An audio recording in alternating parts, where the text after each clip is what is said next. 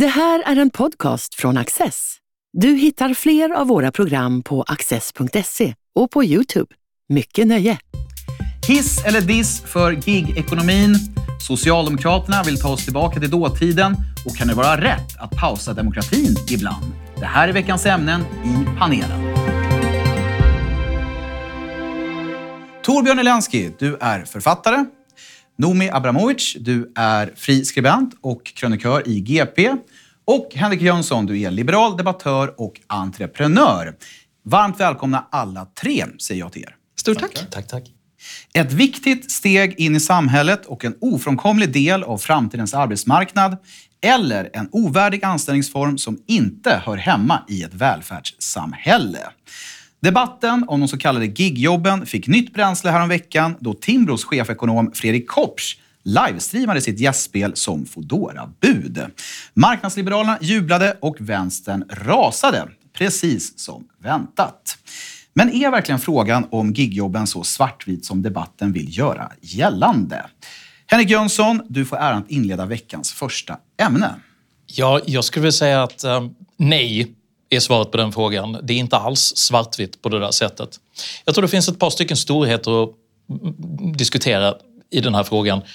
Och jag kan göra det med utgångspunkt att jag har ju själv byggt upp ett bolag som var ett av de första som var baserat på den här typen av cykelbud och Vespabud som faktiskt sedan förvärvades av Foodoras moderkoncern. Så, så jag har varit ganska nära det där med att se hur den här typen av verksamhet fungerar. Och de två storheterna skulle vara att det är viktigt att vi som är arbetsgivare och företagare tittar på att vi har ett seriöst förhållande till de som utför själva tjänsten, som cyklar och levererar. Så att det är, så att det är tryggt, så att det är skäligt, så att det är långsiktigt rimligt. Så att det blir en bra, en bra upplevelse både för företaget att växa och tjänsten man levererar och för de som arbetar och utför själva arbetet. Det, det ska vi ha med oss. Sen i den andra delen så förekommer det då en politisk diskussion som ur mitt perspektiv närmast är baserad på liksom estetiska ideal. Det vill säga att man, man, man struntar i att se att den, den, underliggande marknadsmekanismen här är att det finns en efterfrågan på en tjänst, det finns människor som är beredda att utföra den och det följer svensk arbetsmarknadslagstiftning. Eh, men estetiken är provocerande eftersom man, man associerar det här med, med form av klassamhälle. Jag, jag, jag brukar säga så här att de som arbetade i mitt gamla bolag, Hungrig.se, där vi också hade ganska, när vi var som störst hade vi flera hundra cykelbud som cyklade för oss också. Det var inte deras slutstation. Det var inte så att nu har jag nått mitt yttersta karriärmål, jag är klar här. Vi hade jättemånga studenter. Vi hade faktiskt en hel del som var nyanlända då i samband med den stora flyktingvågen som, eh, som tog steget från att inte ha något arbete alls till att ha ett arbete där några som var flitiga gjorde ganska bra med pengar. Så att nej, jag tycker att frågan är um, alldeles för polariserad och jag tycker att uh, Fredrik gjorde en utmärkt insats som, som cyklade runt och lyfte upp det här så att folk började diskutera det. Noomi, vad säger du? Jag upplever inte att det här är något som behöver lyftas upp för att man ska diskutera det utan jag upplever att man diskuterat det väldigt mycket de senaste åren ända sedan den här typen av anställningsform har kommit till Sverige. Det ju, börjar nästan bli en genre det här med att folk testar att vara cykelbud. Det är flera böcker nu som har skrivits om det. Eh, jag skulle säga att jag tror inte att det är en höger-vänster-fråga. Jag tror att det är nyliberalerna mot alla andra egentligen i den här frågan. Eh, jag tycker synd om dem, de har det inte lätt. Eh, men däremot det är många av de här företagen som vill framhålla att det här är en integrationsmotor. Det här är så folk kommer in på svensk arbetsmarknad. Men om man tittar på IFAU, forskningsinstitutet, har skrivit en rapport om det här som visar att det ger inte liksom särskilt stora fördelar att ha gigjobbat. För grejen är att du jobbar väldigt ofta själv. Du får inget socialt nätverk som är viktigt för att sen komma vidare. Ehm, du får liksom inte heller ehm, du liksom lär inte känna kollegor och eh, på många av de här jobben så lär man sig inte heller svenska vilket ofta är en nödvändig ingrediens för att konkurrera på svensk arbetsmarknad. Så jag, alltså, gigekonomin är här för att stanna, det tror inte jag det finns tvivel om. Men eh, jag tycker att många av de här företagen som jobbar med det har en lite väl rosenskimrande bild av vad de här jobben ger på lång sikt. Och jag tror inte heller att det här är vägen för att vi har ju jättestora problem med strukturell arbetslöshet när det gäller utrikesfödda och jag tror inte att det här är lösningen på något sätt. Jag tror verkligen inte heller att det är lösningen på något sätt. Jag vill säga att det här med cykelbud var ju jättehippt på 80-90-talet och alla ville vara som i New York och så där och slänga ner för gatorna och köra mellan arkitektkontor och sånt där. Nu är det inte riktigt hippt det här precis. Men jag skulle säga att om man pratar om det som integration är det ju väldigt märkligt. Vad kommer det sig att jag vet inte hur många av dem, men fruktansvärt många, nästan alla man ser är från Sydasien. Från Pakistan, i viss mån Bangladesh, kanske Indien, det vet jag inte. Det tyder ju på att det här, det här är något väldigt speciellt. Jag tror att man måste koppla det till, tyvärr, till den här rapporten som kom i höstas från Migrationsverket om hur många som kommer hit som studenter. Får studentvisum och sen är det bara en, vad var det, 30 procent tror jag som överhuvudtaget fortsätter med sina studier, som inte registrerar sig för andra terminen. Och resten går vidare och söker arbetstillstånd. Och man får jobba som Foodora-bud på heltid. Ja, man har ju hört om det, att ja, men de går på KTH och sådär. Oftare går de tydligen på Linnéuniversitetet, kanske de går på KTH också. Mm. Men det är garanterat omöjligt att studera på heltid och jobba som cykelbud på heltid eller matbud. Jag faktiskt flyttade nyligen och då, hade jag, då var det en kille från Bangladesh jag pratade med. Var här med sin fru och barn, jättetrevlig, bra. Inget problem med honom. Jag jobbade som flyttgubbe hela förmiddagarna och bud hela eftermiddagarna. Det är också grejen om man som den här Kopsch ska lajva det här, lite gvallraffa liksom som det hette för. Då måste han ju gå hela vägen. Då måste man vallraffa i flera veckor eller månader, ett halvår. På allvar. Och så ska man själv bo då också. Tillsammans med tre, fyra stycken i en etta. Och så vidare. Det är, det är absolut inte en väg framåt för integration eller någonting. Men för den skulle inget föraktligt jobb, varför inte? Henrik vill replikera. Ja, alltså, jag, som, jag är ju marknadsliberal. Jag, jag, vänder mig mot diskussionen där man på något sätt mäter olika typer av rollers legitimitet genom vad de då uträttar för typ av liksom social nytta i samhället. Jag menar ju att olika roller, yrkesroller, uppstår på grund av att det finns en marknadsefterfrågan. Det finns en massa människor som vill beställa mat. Det finns en massa krögare som vill sälja till dem. Vi har transportproblem. Då uppstår det en nisch. Den nischen måste få lov att finnas. Sen så ska man sköta det så seriöst som möjligt. Fast Men är, är, lite... är, är, det inte lite speciellt ändå att den här nischen som har uppstått fylls i praktiskt taget helt av folk som åker hit från Pakistan och Bangladesh. Vet du vad? Jag tror att inom ett par år så kommer den här estetiken då som ni reagerar på. Inte estetiken, inte estetiken. Jag har inte heller något emot estetiken. För, för att jag tror att de, de trials som vi ser nu i USA då primärt, det är att i eh, korta leveranser, det som kallas last mile delivery i urbana miljöer, kommer till stor del att börja ersättas av drönare. Så vi kommer att automatisera och fasa ut alla de här. Och då, då kommer de ju, som, som jag har varit uppdragsgivare till, då, då, kommer de att sitta där igen. Så får ni väl tänka ut någonting som är liksom, eh, mer hållbart. Fast är det inte ändå, tycker du inte att det är märkligt med de här som kommer och studerar och som sen hoppar av studierna och fortsätter som cykelbud? Något förenklat. Det är uppenbarligen någon form av fusk det är uppenbarligen som fusk pågår där. Och att bilda nätverk. De har ju uppenbarligen nätverk när de kommer hit. För det måste ju vara så att de känner till det här. Det är ju inte så att av en slump råkar bli väldigt många pakistanier. Inget ont om pakistanier.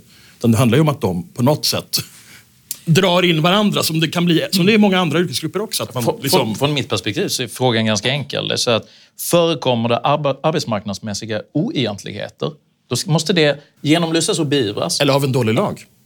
Det kan man också titta på. Om det är så lätt att komma hit och studera och sen hoppa av och jobba och bara stanna kvar. Det kanske inte, riktigt, kanske inte är riktigt vettigt. Ändå. Och därmed inget ont om cykelbud eller estetiken. Är det här så kallade skuggsamhället som Torbjörn är inne på lite, är det, är det liksom en, en, en, förutsättning för att efterfrågan kan vara så stor? En del kritiker menar ju det och jag misstänker att Noomi och, och Torbjörn kanske är två av dem. Um, vad tänker du kring det, Henrik? Nej, jag kan ju bara tala för de organisationer som jag har haft insyn i. Eh, och det är seriöst organiserade bolag som följer rådande lagstiftning. Och det är, jag menar, i grund och botten så, så handlar det om att man utannonserar en tjänst som säger att det här funkar på de här och de här premisserna. Man ska ju titta då, eh, majoriteten av de cykelbud som kör åt just Foodora som folk pratar om, de, de är ju inte i en del av gigekonomin heller, utan de är tills vidare anställda och, och har liksom hela anställningspaket. Så att just det att man hela tiden hamnar i fokus, att det skulle vara en, um, en illegitim eh, form av yrkesutövande.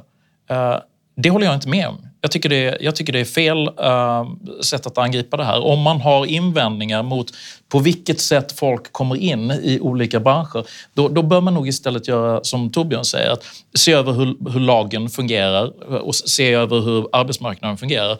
Men um, det viktigaste är i grund och botten att vi har en, en, en pro-market-attityd, inte en pro-business-attityd. Alltså så tillvida att det är inte så att vi ska välja ut vissa typer av logistikverksamheter som, som, är, som vi ska upprätthålla och sen så ska vi inte ha andra utan vi måste se till att vi har en marknad där det finns ett öppet spelfält så att nya former just kan uppstå. Och så får de väl prövas mot varandra för, för att vaska fram de optimala lösningarna. Sen om jag ska lajva lite här eh, Foodora-förespråkare så finns det ju ett problem i Sverige att vi på svensk arbetsmarknad har så otroligt få enkla jobb med lägre löner. Och för att, även för att utföra många av de liksom enklare jobben så krävs det ganska höga eh, svenskkunskaper och liksom en, en god eh, arbetsnivå. För att många jobb idag handlar liksom om att du ska dokumentera och du ska liksom skriftligt eh, kunna dokumentera det arbetet du utför. Så att det är också ett, ett problem att det finns ganska få jobb som man kan eh, göra idag om du inte har någon form av akademisk utbildning eller väldigt god svensk eh, nivå. Och där får vi dra ett streck i debatten för nu är det dags att prata om socialdemokratin. Sverige ska bli mer som Sverige igen. Det var budskapet från Socialdemokraternas partiledare Magdalena Andersson och partisekreterare Tobias Baudin när de båda presenterade partiets vision inför kommande år. Projektet andades en hel del nostalgi och inte minst 1980-talets Sverige utmålades som en särskilt lycklig tid i vår historia. Mer trygghet, mindre marknad och en stärkt samhällsgemenskap. Ja, det är gårdagens melodi som ska leda Sverige in i framtiden. Nomi Abramovic, vad är dina tankar kring Anderssons nya politiska projekt? Mina tankar är att det är inte konstigt att Magdalena Andersson längtar tillbaka till 80-talet för det var då Socialdemokraterna nästan kunde räkna med 40 procent. Det var nästan, om det var under 40 så var det ett liksom uruselt val. Det är klart att de längtar tillbaka till den tiden. Däremot tror jag att det finns en allmän nostalgisk trend just nu som jag tror är någonting som uppstår i kristider. Vi har haft pandemin, vi ser början nu på en ekonomisk kris. Ehm, och enligt SOM-institutets undersökning som kom häromdagen så visar det att rekordmånga svenskar anser att samhället är på väg åt fel håll. Jag tror att det var 67 procent, så vi snackar liksom nästan två tredjedelar. Så jag tror att det finns ganska mycket att hämta på det här nostalgiska spåret. Ehm, och sen tror jag det här med att göra Sverige Sverige igen. Då kan man fråga, men vad har Sverige blivit om det inte längre är Sverige? Men jag tror att det finns ehm, det finns nog många som kan delvis känna igen sig i den här bilden av att Sverige inte är det Sverige som de växte upp i. Um, det som de liksom förknippar med Sverige. Um, Katarina Barling och Cecilia Garme skrev en, en fin bok om det här häromåret som heter Saknad. Um, och där beskriver de just den här känslan av att känna hemlängtan efter, efter Sverige trots att du är kvar här, trots att du är på samma plats. För det är så mycket som har förändrats i Sverige senaste decenniet, inte minst i samband med den stora migrationsvågen. Ehm, och jag tror att det är det som Socialdemokraterna försöker hämta hem nu i opinionen. Torbjörn? Ja, jag håller med om att vi lever i en tid som är extremt nostalgisk överhuvudtaget. Hela vår kultur är liksom är som en skiva som hackar. Man bara gör om från Stranger Things till liksom musiken till allting. Det, det, någonting är allvarligt problem med hela västvärlden, inte bara Sverige. Uh, sen skulle jag säga att det, här, det är spännande att de vill tillbaka till 80-talet. Jo. Och återigen, det vill inte låta som att det här är min huvudfråga och huvudintresse i livet. Men de kommer inte att kunna gå runt migrationen. De kommer inte kunna undvika den. Var de sen hamnar får man se, men den stora vågen 2015, absolut. Men det kom över 100 000 förra året också. Och det kommer ungefär 100 000 per år. Det betyder en miljon människor per decennium. Det är väldigt, väldigt svårt att hålla samman oavsett vilka de är. Och inget ont om dem. Alla söker bättre liv, det är normalt. Men det är fullkomligt omöjligt naturligtvis att hålla samman ett samhälle där det strömmar in så mycket folk. Och de strömmar nästan helt och hållet till huvudstadsregionerna med trångboddhet som följd, bland annat. Plus det att vi liksom för första gången i historien har riktiga vad kan man säga, enklaver där man kan leva utan att överhuvudtaget lära sig svenska och ha kontakt med det svenska samhället. Det är klart inte integrationen funkar då. Varför ska jag lära mig svenska om jag klarar mig bra på spanska eller arabiska eller något annat språk.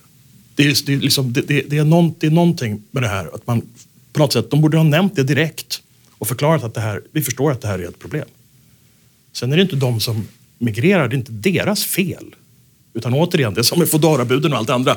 Det är, det är ju att man på något sätt här har haft en väldigt märklig kortsiktig politik där man har helt bortsett från all historisk kunskap, all sociologisk kunskap, all vad du vill, alla erfarenheter från det här området som finns, går tillbaka ända till slutet på 1800-talet i USA över de olika stora migrationsvågorna som varit i historien. Det är inte den första stora migrationsvågen, men det är väl, Sverige är ju speciellt för att om jag säger så när folk kommer till England till exempel, till Storbritannien, då är det ju väldigt ofta folk från förra kolonierna, de kan språket. Samma gäller Frankrike i väldigt hög grad. Afrikanerna i Paris kan ju franska för de är uppfödda på franska.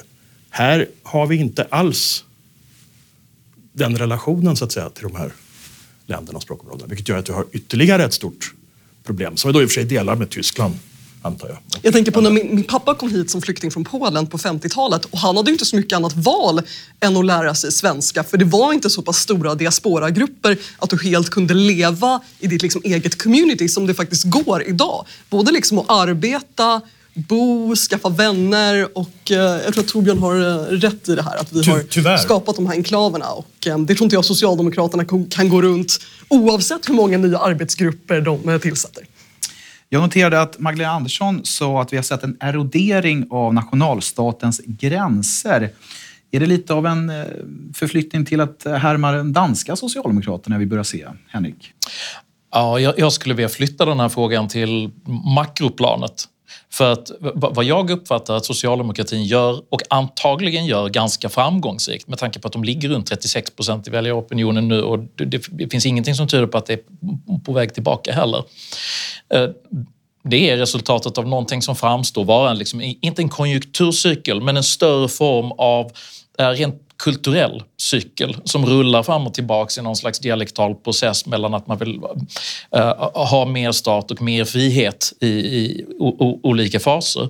Och dit allting tyder på att vi just nu är på väg in i en, en ny ekonomisk paradigm som jag skulle för försiktigt kalla för statsdirigism där vi ser förslaget om folkhemsel till exempel, vilket direkt adresserar den breda medelklassens nu ganska hårt ansatta plånböcker i energifrågan. Lösningen är då, Magdalena Andersson säger det här i presskonferensen häromdagen, tillsammans som staten är vi starka och då kan vi lösa de här problemen. Ropen på pristak eller regleringar inom eh, livsmedelsnäringen, det, det här hänger ihop med samma sak.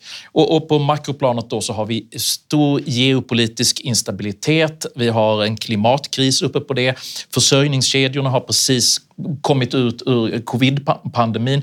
All den här osäkerheten tror jag skapar ett stort ehm, och internationellt mandat då för att söka sig, eh, att, att folk vill retirera tillbaks till en, till en etatistisk hållning som man uppfattar då både nostalgisk och trygg. Och baksidan på det myntet är att jag tror att vi kommer hamna i tre förlorade decennier som kommer att sluta ungefär som Storbritannien gjorde i slutet på 1970-talet med The Winter of Discontent när vi har sopor på, på, på, på Mynttorget och, och, och eh, stagflation i hela samhället. Så att för oss som är marknadsliberaler eller frihetsintresserade så är det här ju påtagligt dystert.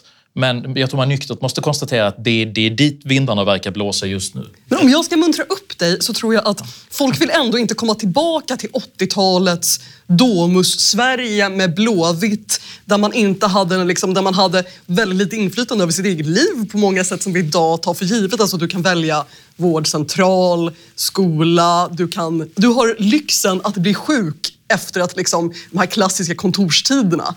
Um, så jag tror att folk vill nog inte tillbaka till det. Det vill de inte, men det är det de kommer att få.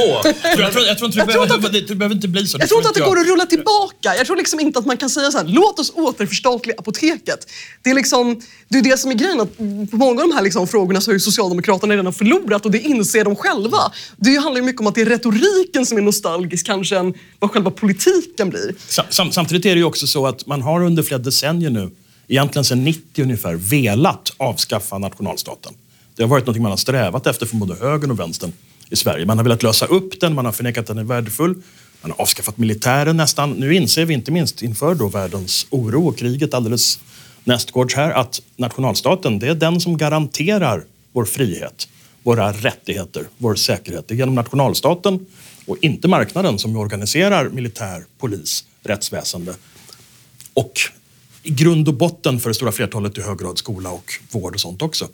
Och det kommer vi vara tvungna att fortsätta göra. Sen kanske man hoppas att vi inte hamnar i en ny winter of discontent. Jag tror inte det behöver gå så långt, för vi har ändå lärt oss kanske någonting av historien. Men vi Ja. behöver nationalstaten, den är viktig. Och det är bra att de fattar det nu. Men alltså jag, jag slänger in en brasklapp till de som eventuellt tittar på det här som, som känner sig lite frestade av prisregleringar. Det kan vara att du vill inte tillbaka till 1980-talets Konsum, men börjar man flirta med de där grejerna, så ett, tu, tre, så introducerar du olika brister och obalanser på eh, marknaden. Vilket då är väldigt frestande om du har ett starkt mandat att säga att anledningen till de här bristerna är att vi har inte riktigt tillräckligt mycket socialism. Låt oss bara ta över den här biten och den här biten också. så kan fast- fast- staten börja baka de där Men är inte problemet tvärtom när det gäller livsmedelsbranschen? Att vi har, det är nästan ett oligopol, det är för få som konkurrerar på marknaden. Att vi har ett fåtal bolag som, liksom, om man jämför med till exempel Tyskland, som är mycket mer diversifierat. Alltså, vi är helt överens om att det vore, det vore önskvärt att ta bort en del av de blockeringarna som finns på den svenska liksom etableringsmarknaden för fler kedjor. Det, det tror jag alla är överens om.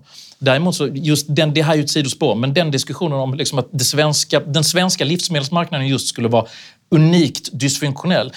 Det stämmer ju inte. Alltså om man tittar på hur den norska livsmedelsmarknaden ser ut, de är ju i ändå högre grad dominerade till 96 procent. Den sista Sovjetstaten menar du? Nej, förlåt, förlåt, jag var lite elak. Det är elakt mot Norge. Vi ska alldeles strax gå vidare, men innan vi gör det skulle jag ställa en sista fråga. Förra avsnittet av panelen, då pratade vi om Moderaternas eftervalsanalys. Man vann landsbygden, men man tappade städerna. För Socialdemokraterna var det tvärtom. Man gick framåt i städerna, framförallt eh, på Östermalm och, och andra höginkomsttagarplatser. Eh, den här nya riktningen, liksom, finns det en risk att Socialdemokraterna stöter bort de väljare som de vann i senaste valet? Det beror väl på lite vilka alternativen kommer att vara nästa val. Ja, jag tror inte det. Däremot så tror jag att den här själv, det skaver i Socialdemokraternas självbild att det är medvetna storstadskvinnor som hellre röstar på dem än arbetare från landsbygden. Det, det tror jag är väldigt svårt att smälta. Inte minst att det liksom gamla arbetarpartiet har, har liksom, att SD har gått om dem. Det gör ont i arbetarsjälen. Så jag skulle säga efter den här mandatperiodens, liksom, hur ekonomin ser ut att utvecklas, så måste rimligtvis oppositionen spela mot öppet mål. För det kommer vara så lätt att skuldbelägga den borgerliga regeringen för allting som har att göra med liksom, ekonomisk sammandragning. Så att eh, det, det, blir nog, det blir nog dessvärre svårt för Socialdemokraterna att misslyckas att ta makten efter nästa val. Mm. Det får bli slutord. Vi får se vilken politiker som kommer efter den här missnöjets vinter. Men nu ska vi prata om demokrati. Sedan andra världskrigets slut har demokratin varit Sveriges överideologi. Oavsett höger eller vänster har båda sidor kunnat enats om det demokratiska systemets primat.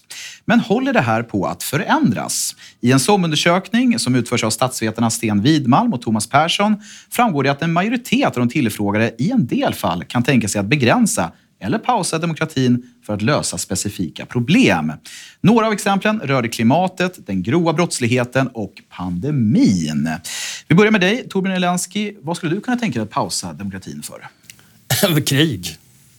Annars väldigt få saker måste jag säga. Men det är ju frågan också vad man menar att demokratin ska ha inflytande över och vad den, så att säga, hur den ska fungera. Jag skulle säga att eh, nu kommer de väl att analysera de här svaren mer i detalj framöver men jag skulle säga att det finns en ganska utbredd låg förståelse av vad demokrati är och varför det är bra med demokrati. Det finns ju en del nu som försöker försvara demokratin på olika sätt men de gör det kanske lite för auktoritärt många gånger för de vill väldigt gärna predika. Vissa gamla folkpartister så som åker runt och berättar hur man ska tycka och tänka och så vidare. Jag skulle säga att vår demokrati i Sverige eh, har suttit illa till eh, ett tag. Och en viktig orsak till det är att debatten inte har fungerat riktigt som den borde fungera, tycker jag i alla fall. Det är för mycket trams, det är för mycket dumheter, det är för mycket Twitter, det är för mycket slagord och såna liksom små soundbites och grejer. När i själva verket det finns ganska många allvarliga problem som man borde diskutera på djupet. Både mellan politiker, mellan debattörer, mellan skribenter, mellan kulturskribenter och så vidare. Och det, jag tycker inte riktigt att man klarar av det. Och en orsak till att det här har, äh, det hänger ihop med de tidigare frågorna också, det går inte att komma loss ur det här. En orsak till att det här har liksom nästan havererat under senare decennier, det har ju dessvärre också att göra med migrationen. Eftersom man har velat till varje pris utesluta, högst misslyckat, SD och man har liksom inte velat ta i dem, vilket jag kan förstå på tidigare stadium, i princip i teorin. Men man har inte heller velat ta i deras frågor och det är ju det stora misstaget. Och man, vi sitter fortfarande kvar i det här att det finns stora frågor som vi inte klarar att prata om. Och det finns också trams som hela tiden avleder uppmärksamheten. Noomi? Jag tror att Sverige har en ganska konsoliderad demokrati. Vi har en väldigt välfungerande rättsstat. Däremot tror jag att Torbjörn är rätt ute när han liksom pratar om att jag tror att vi lever allt större utsträckning i filterbubblor där man liksom inte ens vill höra vad ens meningsmotståndare har att säga utan man liksom avfärdar dem som ni är odemokratiska eller ni är rasistiska eller liksom, jag vill inte ens lyssna på vad du har att säga. Uh, och det är en trend som jag tycker är obehaglig. Henrik?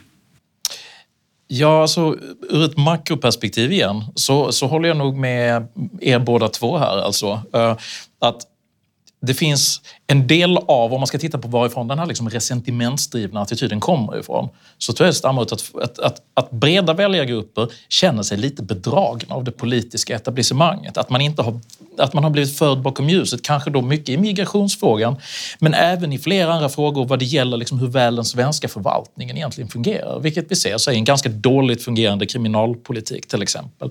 Att det finns nu ganska uppenbara problem i, i, i många olika samhällssektorer.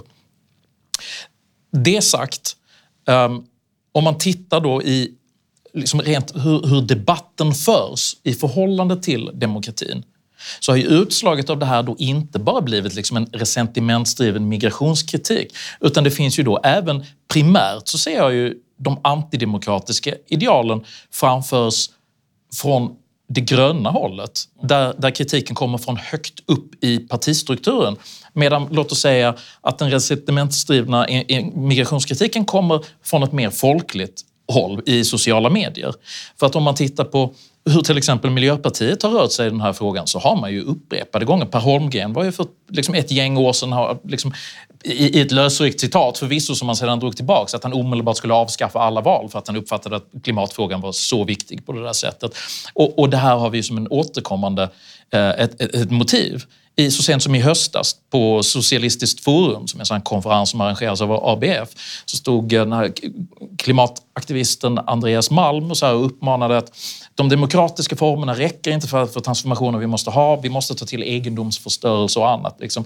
Och där står så Isabella Lövin vid samma bord och nickar och tycker att det här... Det jag tror många glömmer här är att demokratin är en avvägning mellan olika intressen. Det är Exakt. inte det du tycker är bäst mm. som ska vinna.